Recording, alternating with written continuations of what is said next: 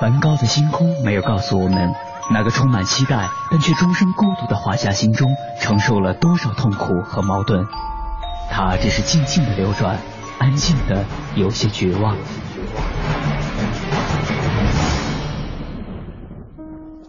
莫奈的睡莲没有告诉我们，那个喜爱平静的人在动荡的时代中心里有着多少的叹息和遗憾。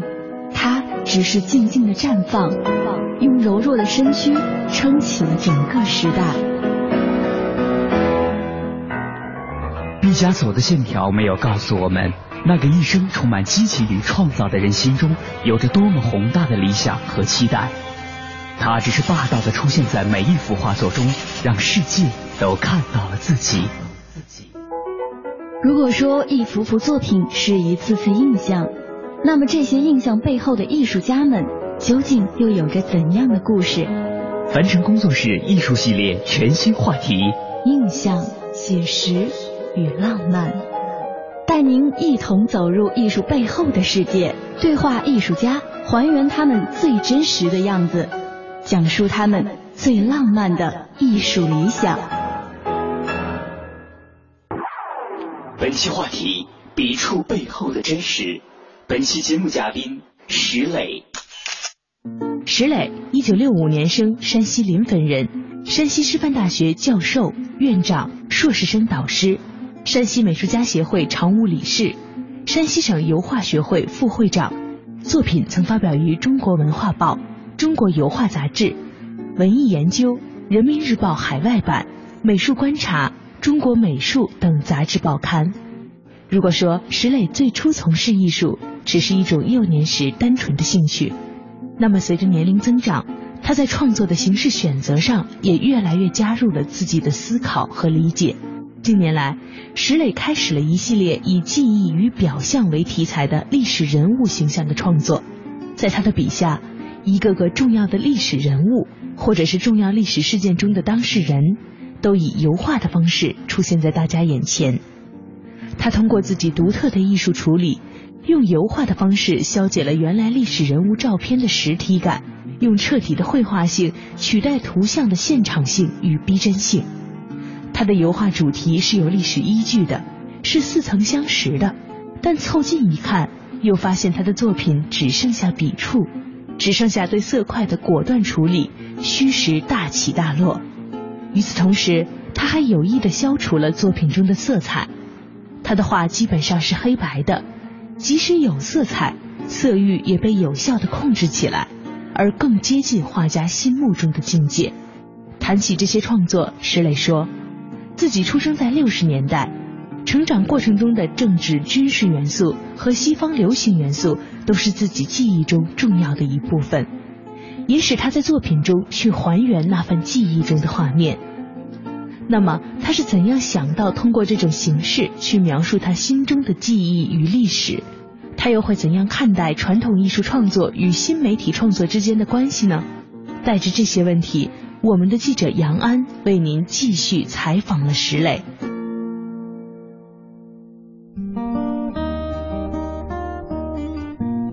为什么有的照片还要再去用画的方式去呈现它？这个跟画之间有什么样的差别？这个就像你比如说最初没有照相机之前，所有王公大臣或者是国王都希望请画家来画一张他的肖像。对，画家就会想，你就会问画家，你把他这个人照着画下来，这个人已经在这里，你为什么把他画下来是什么意思？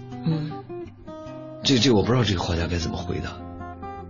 那可能这是一份手艺，这是一个工作。他可能想留下来这么一个瞬间，对，留下来。可能我的意思也是，我从这么多种图片中挑选我要留下来的东西，用你的方式留下来，我手把它做一遍，我留下来。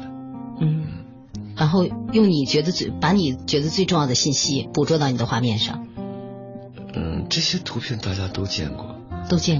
我想把它画成，我想我看看把它画下来会是什么样子。画之前会想到说画成什么样子吗？还是有的时候会自然而然的？图片会选择。画的过程中会有一些自然的过程。那是其他的技术问题，但是不是很刻意。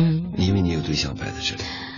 您刚才提到了说很多的艺术作品其实是有一个很多的误读的，其实在文学上也有这样的说法，比如说1000个人眼里1000个哈姆雷特，1000个人眼里1000个林黛玉哈等等的这样的，我们不知道这叫误读还是解读吧，反正每个人有每个人的角度哈，有的作品呢可能大家不会有那么多的态度和反应，但是您的作品因为这些人物不管他是政治的还是一个名人哈，或者用哪种定义，确实是我们很熟悉的这样的脸，所以很多人看到他的时候会有一种反应在里边，比看到一个完全是大众化的或者陌生的脸的那种反应要更多一些。当然那是一部分，我还有一部分是我自己小时候或者少年时期的照片，比如这张，这是您自己的，或者我家人的一些照片，或者一些籍籍无名的那些人的照片，但是我熟悉那个场景。你熟悉那个场景，它会唤起我很多回忆和其他的东西。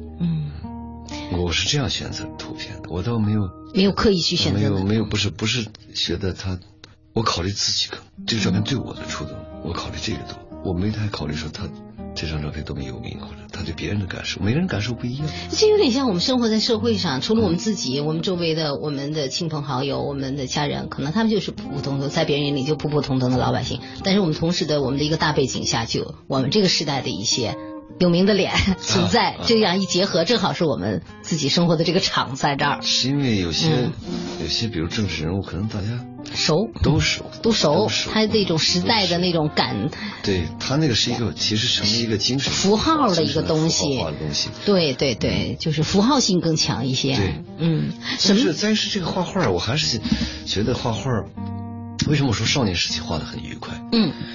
每个男孩都是汽车大炮这套，汽车坦克大炮。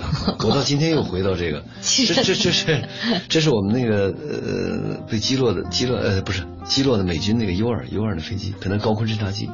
小男孩那时候都爱玩这个。你死了。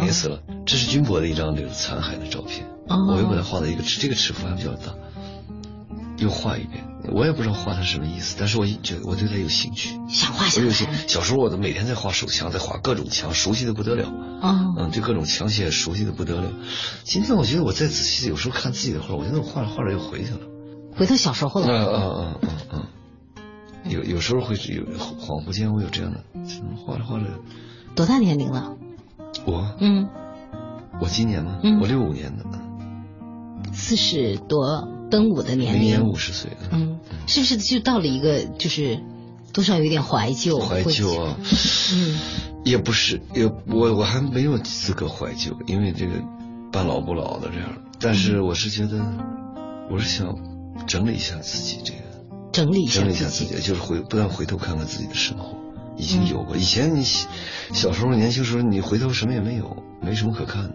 现在已经多少有一些的时候，喘口气儿。回去想一想，看一看，整理。再是，你画这些的时候，我也不是为什么展览画，它更加有私人性，更加是关于我的这样一个。那你如果说不是为什么目的而画的，是不是跟小的时候的那种？它不是完全没有目的，它还，但是它相对是更自我的一个动作，跟小时候那种状态有更接近了。对，小时候只是想把它画更好。更像更好那样。还记得小的时候画的海报啊这些的时候，那个大概是10几岁的一个年龄，对，12、13岁一直到16、17岁，16、17岁都在画。后来考的哪儿啊？大学考的山西大学美术学。系统学习了啊，也那也就算是油画专业4年。现在您也是老师。对，我在大学做过20多年老师。对，这20多年的当中，中国的教育在有一些变化。我不知道美术教育这块，就是其实这个教育的变化，正好是你们这一代老师在去啊，我不知道这叫承担还是在怎么在跟随，你们自己在摸索，也在帮着教育在摸索，有这个过程。艺术本来它这个教育，艺术教育，我觉得非常困难，非常困难。你能教的是可怜巴巴的那点技术，你本身自己。并谈起油画来说，你要说教哪个，只能是以往的就是传统这部分。它讲究技艺的这些绘画，这可教东西非常少，而是你本身的技艺也并不见得牢靠。所以我对艺术教育，我觉得我不相信艺术教育，我有时候更相信天赋。觉得有天赋的人不用怎么样去教育。也不是，嗯，你挡不住他，他就是做这事儿的人，他会不断努力。你比如说，咱们也看到一些杂志上，兴趣是最好的老师，对小孩说。但有些我见过，有些好画家，他真是热爱绘画，就是不画就难受那样。真有，这种人很少。这种人他一定会画的，越画越好。你比如说你被迫去做一个事情，或者不想做出来再做，做的很痛苦的，他就不是你这个就跟你不是顺的。啊，不是顺，就是所以我在大学的时候，学生们很可爱，当然。但是他们很多人不喜欢绘画，也明着也经常公开我们讨论。文化课分低嘛，画画吧哈。画画吧，这个好像老师觉得或者院校觉得挺受侮辱，我们这儿好像是只是弱智人来着。你有这被侮辱的感觉？学习不好的都发我们这来了，赶上补上2年就都考上了。音乐还得练基本的演奏吧，这绘画只要是能，就是你学习实在是没办法了，就干这个。所以我觉得挺受侮辱的。不是，这是侮辱不辱没关系，就是这样我能画好吗？这个你不能因为不喜欢别的退而求其次选择了这个，就是你是干不了别的，然后干了这个。那面对这样的学生您怎么办？你作为院校，你不能说你回校你别练了。对呀，你肯定不能这样。你得让他凑合着把这学历拿到。但是他就很痛苦嘛，就不可能。那咱们就说，和这种教育下，这种时候你谈到教育，我们怎么教育呢？我们谈点别的吧。对，对，我和学生也是这样。我谈艺术没法谈下去，没兴趣。那我们谈点咱们共同有兴趣的，比如说喝酒。其实就是作为你们在艺术院校里边当老师的话，在这里边你们自己也并不是说我就已经什么都知道了，其实也在那个。老师他这个学习啊，就是艺术这个学习，他是终身的，而且是一个互动的过程。对，而且这种老师，过去呢那些弟子有俩给师傅拎包的，或者给崩框子的，挑颜色的，这种师徒关系和我们今天这个不一样了。他那个像孩子，又是一种。都是很亲密的关系。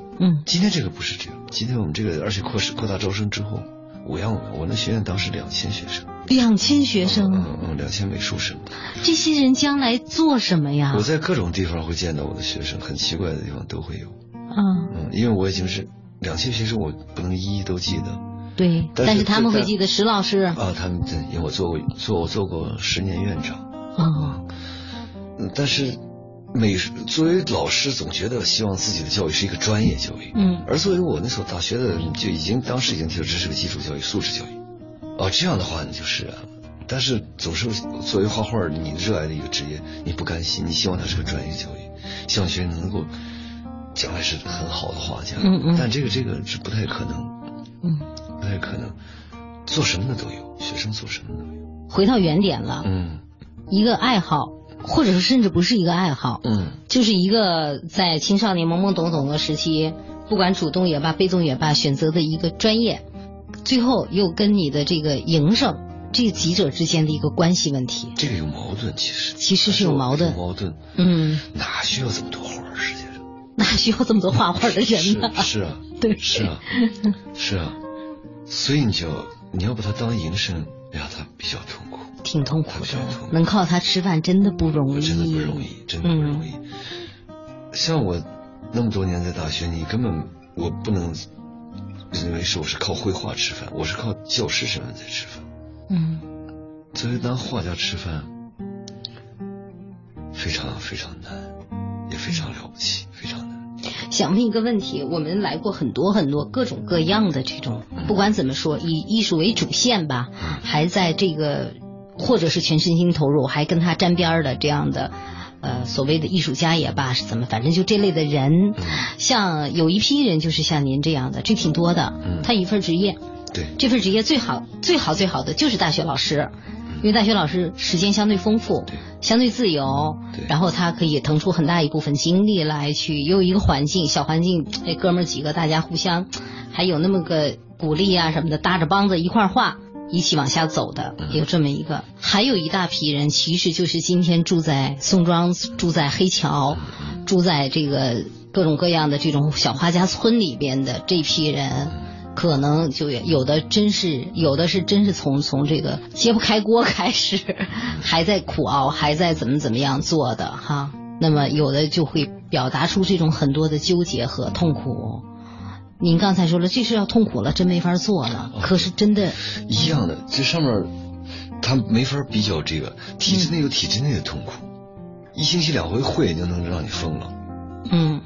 你要很多，你比如说很多画，我尊重那些，我一点不觉得宋朝的画家或者黑潮画家怎么样。我觉得那是非常好的一个自由的个人的一个选择。你在单位有单位的很多煎熬，各有各的，因为各种情扎，各种煎熬，那一样各有。人生从来都不容易，所以他没有这两个不能这样比较。我觉得你要看到他们各自的乐趣，各自的。得失有得有失的，但是绘画这个职业整体来说，就是我认为它和把艺术绘画当职业来说，它这两个是矛盾的。梵高的典型的例子，为什么他是典型的？梵高基本被饿死的嘛，对，是吧？那是因为他画的那个画，梵高距今才123年吧，他去世今年是他123年去世，他已经是天价了，人的目光就差了100多年，就成这样了。那是因为他的画在当时不怎么被，他的当时他你所说的，可是人家罗丹也就撑的挺养的挺好的，人不也是职业艺术家吗？但罗丹当时可以，但今天我还是刚才那个例子，你出现新的作品的时候，他会重新整理的，美术史或者历史会重新整理的，不是说今天摁住了，你已经大师了，不能再动了，这是我摁戳。新的美术史会重新整理这一切。如果罗丹放到今天，可能他就未必了，是这意思吗？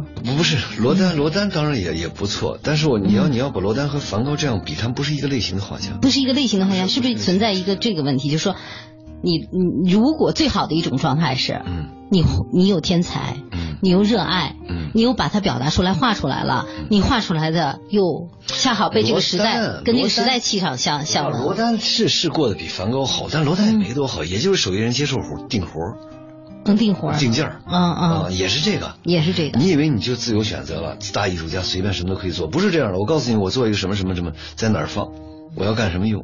你这些对他那么有才能、那么骄傲的人来说，他也存在甲方乙方的问题，也很痛苦。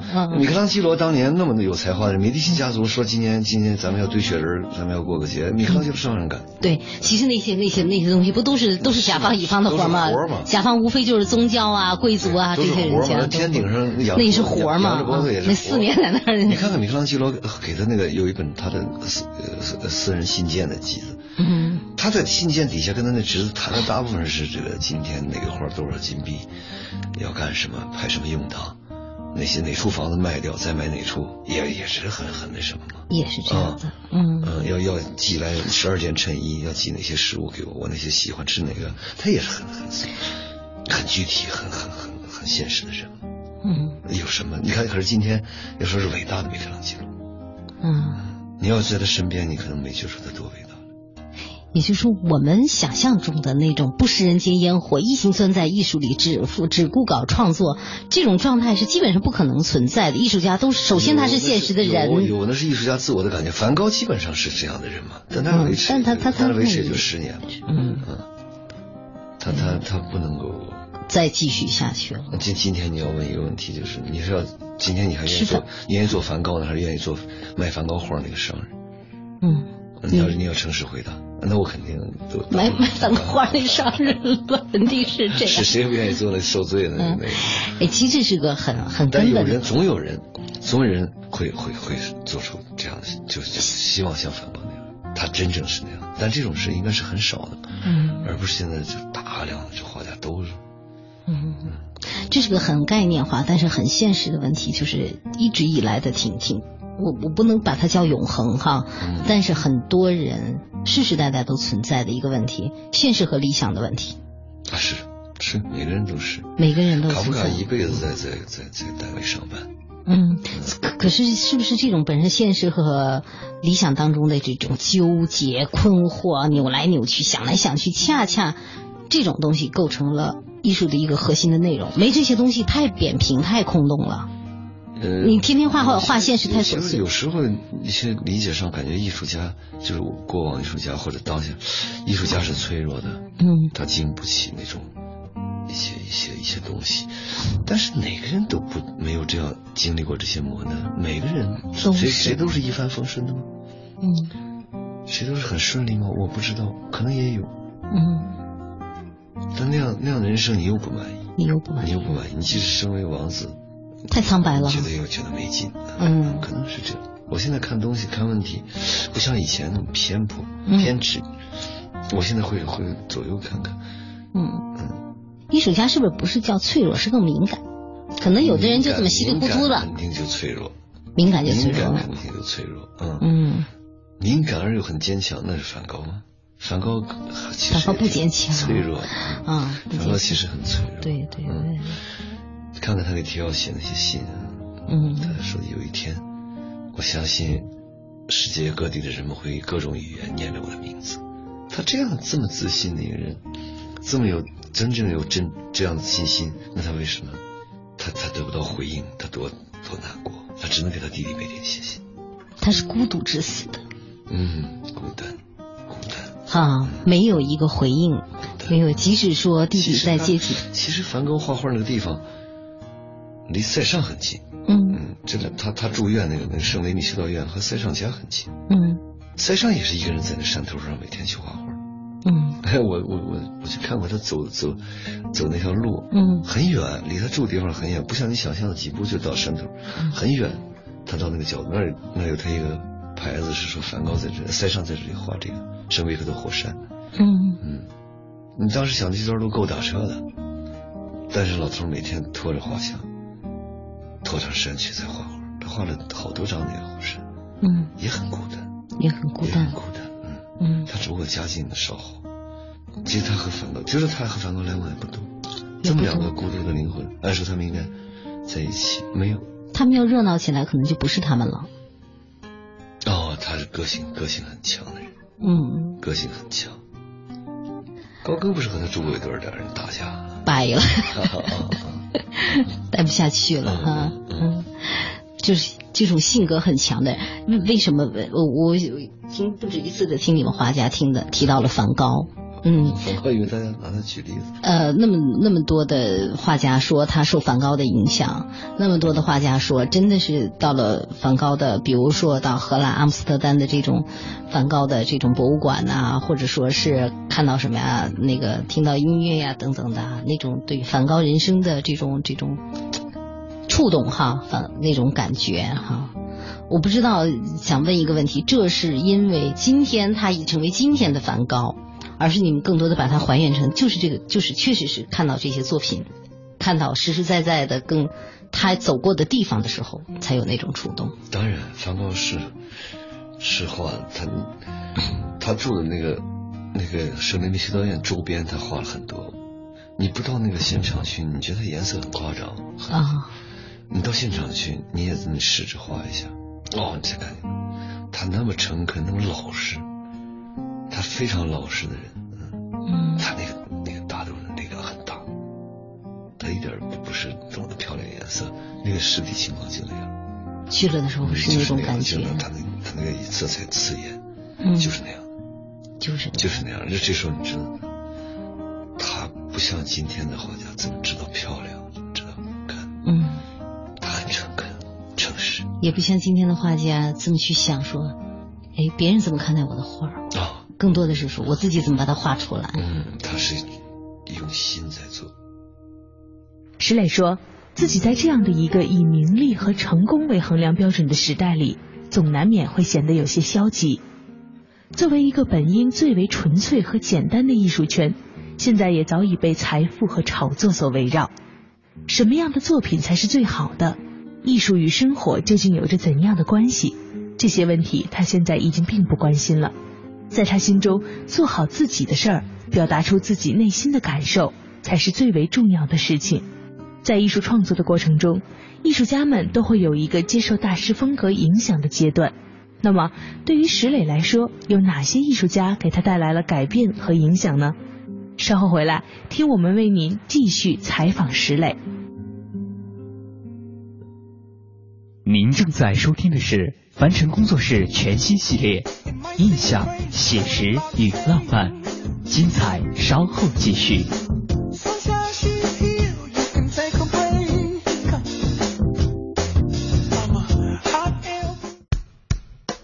这里是中央人民广播电台经济之声，每当夜晚来临的时候。天晴满树花开，雨天一湖涟漪，阳光照耀城市，微风穿越指尖。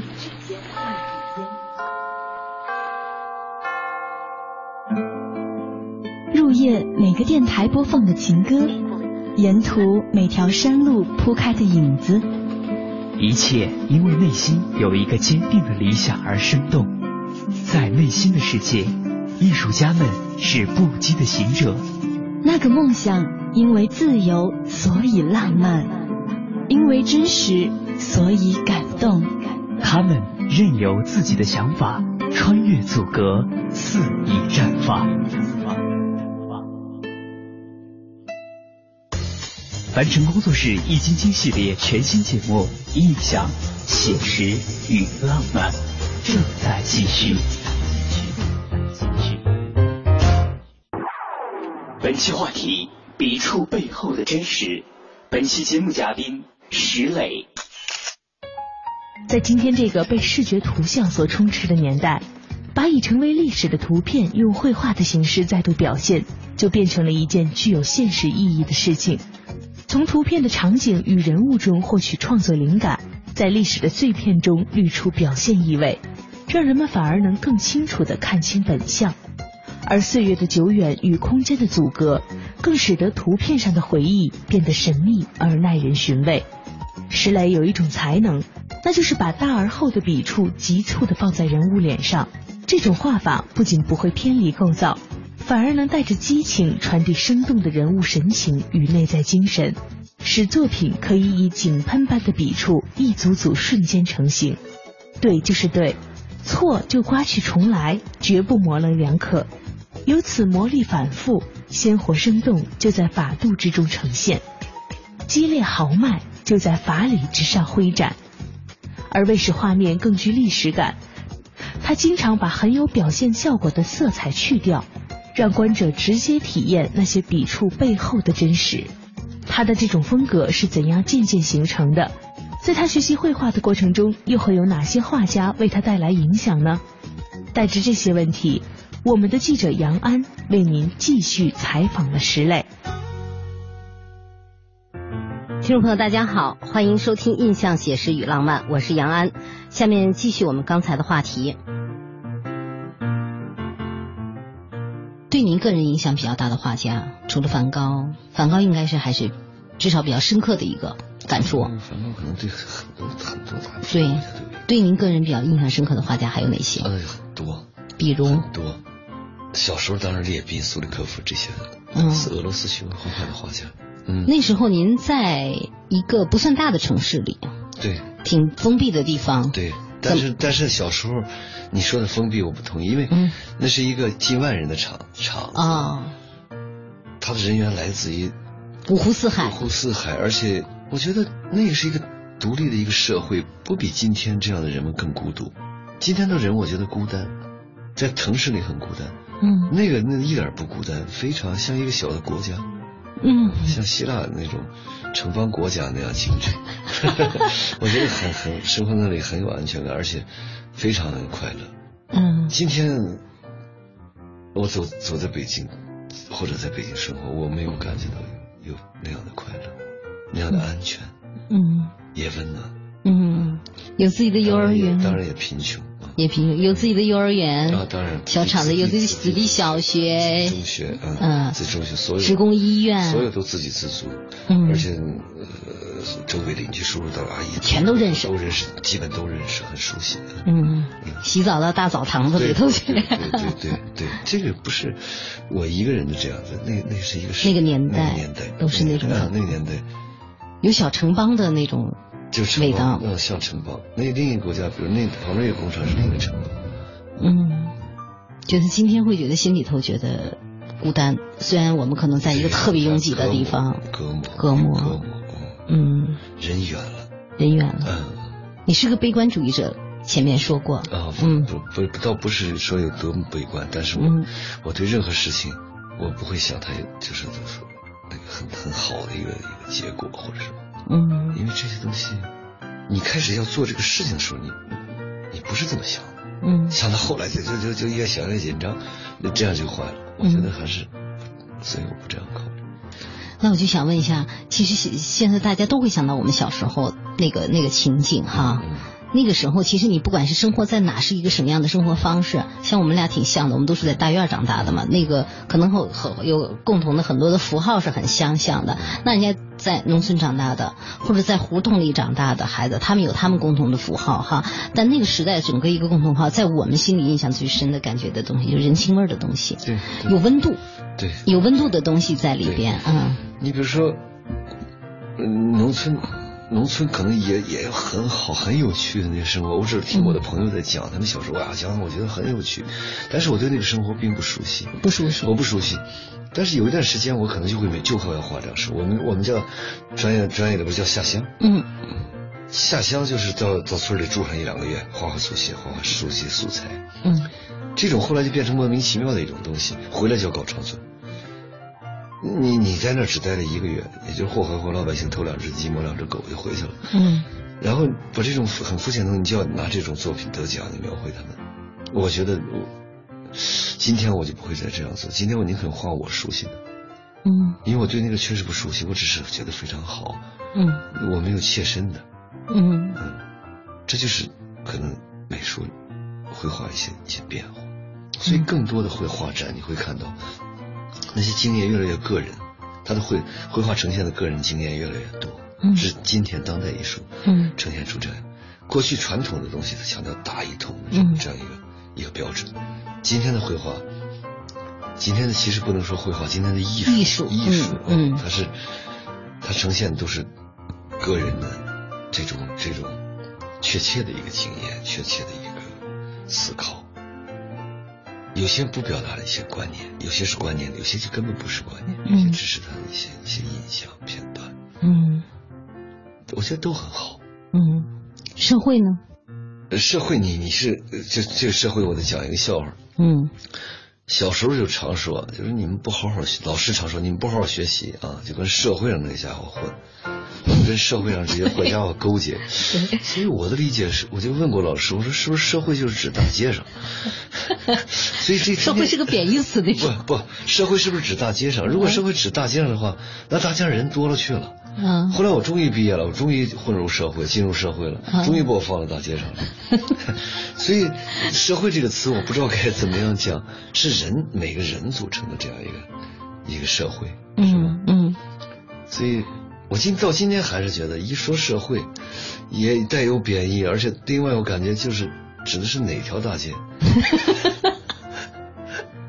我们那个时候更多的是对这个感觉最强烈的是在大学和高中时代，因为自己是女生，生活的环境非常的单纯，说实话有一点那种情窦初开，也顶多是跟同班的男生或者高年级的男生那种感觉，会有胆大的女生她去跟社会上的人怎么样了的时候，就觉得社会上那个人也许就是流氓，就是怎么总是带着贬义的。突然有一天，就是你刚才说的，把自己也给放到社会上去了。其实社会是一个真的社会是人组成的。社会这个词，日本话，嗯嗯，是，而且社会是人组成的，没有人哪来的社会嘛？对啊。汉语真是不太通。嗯，那是不是可以这么说？就是说，哎，说我们都关注的是自我哈。我们有时候会觉得我们的下一代、年轻代特别特别的自我。其实每个人关照好自我，也就安顿好了。对，可以这么说。我那天看到那个蒋勋的一段话，蒋勋在谈美的时候，他提到了说。世界上公认的一个美的东西是花嘛，就是你不管是什么种族什么人，你比如说有的东西动物你都可能有的地方这是个凶的代表，有的地方认为这是个吉的代表，但是对于花来说，大家是比较公认的嘛。那花有的花是香的，有的花是艳的。艳的花往往不那么香，香的花不那么艳。但是香也罢，艳也罢，蒋勋提到，其实一个很大的一个目的，它是为了繁衍，它是为了吸引这个蜂和蝶去帮它传粉嘛，实际上是为了繁衍这样的东西。其实生命很根本的一个意义在于生命的扩大和繁衍嘛。这是人的思维。人的思维，它是就是生物是很本能的去做这件事儿。我在最深处那种戈壁当中，见过那种大片盛开的那种，不知道什么颜色，不知道我不知道名字，我不知道它在吸引谁。它不吸引别人，它自己要去。对，我觉得它生命的那种，它生命本能的要去那种占有生存。其实我觉得那个更感人。你如果这么功利的理解它，花朵是生殖或者什么其他的，这是人，我说是人的思维。但是我看到那片花的时候，人们不会来这里，很少有人会看。但是蜜蜂会去。哎呀，也够呛，那个也够呛吗？环境也特别恶劣。也可能，但是我更愿意想它是本能的东西，它是生命的一种自足，那种绽放。那你说艺术是不是？我甚至可以愿意理解为他对上帝的这种赞美。可不可以这么理解？它本身这是一种用它的形态、花的形态去自足绽放的。但是艺术的这一部分，不管你每个人是怎么去表达的，个人怎么去表达的，实际上是人想在精神这方面有这样一种呈现在里边。因为人是有精神的东西，当然，我们不知道其他生物有没有，但是我们知道人是有的。就像我们不知道花怎么想一样。人艺术的起源不是还在争执这么多年？还在研究，但最后基本现在目前认为的是无数人还是很功利的一种想法，也是设计精神。这个精神也是很具体很有用。人有思考的局限性，除了设计精神还有一种人有思考的局限性。这种东西用绘画表达或者什么，我都觉得太沉重太大了，绘画解决不了这些。这世界上哪有什么事情能解决了所有的命题的？绘画能解决一部分，但是它是人多种思考的一条途径，就人们这种思想的这种一条途径。艺术也是，所以它就不能等同认同了，它为一种美好的展示，美的展示，不能这么简单的理解。绘画和艺术，这样理解就太窄了。应该是什么？还是我刚才说过的吗？人的思索，人的痕迹，人的情感，人所做过的一切。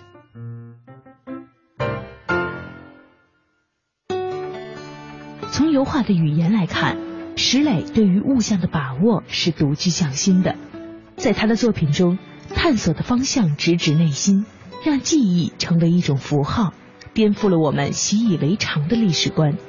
他用笔触建构了一个可信的视觉世界，并让精神性蕴含在这世界当中，透过形体发出遥远的辉光。他说，艺术与精神的高度是绘画无法解决的，但是他一直试图在做的就是透过笔触让人们看清背后的重量与真实。本节目由凡尘工作室策划制作，总策划王小晨，执行策划张云远，制作人王瑞南。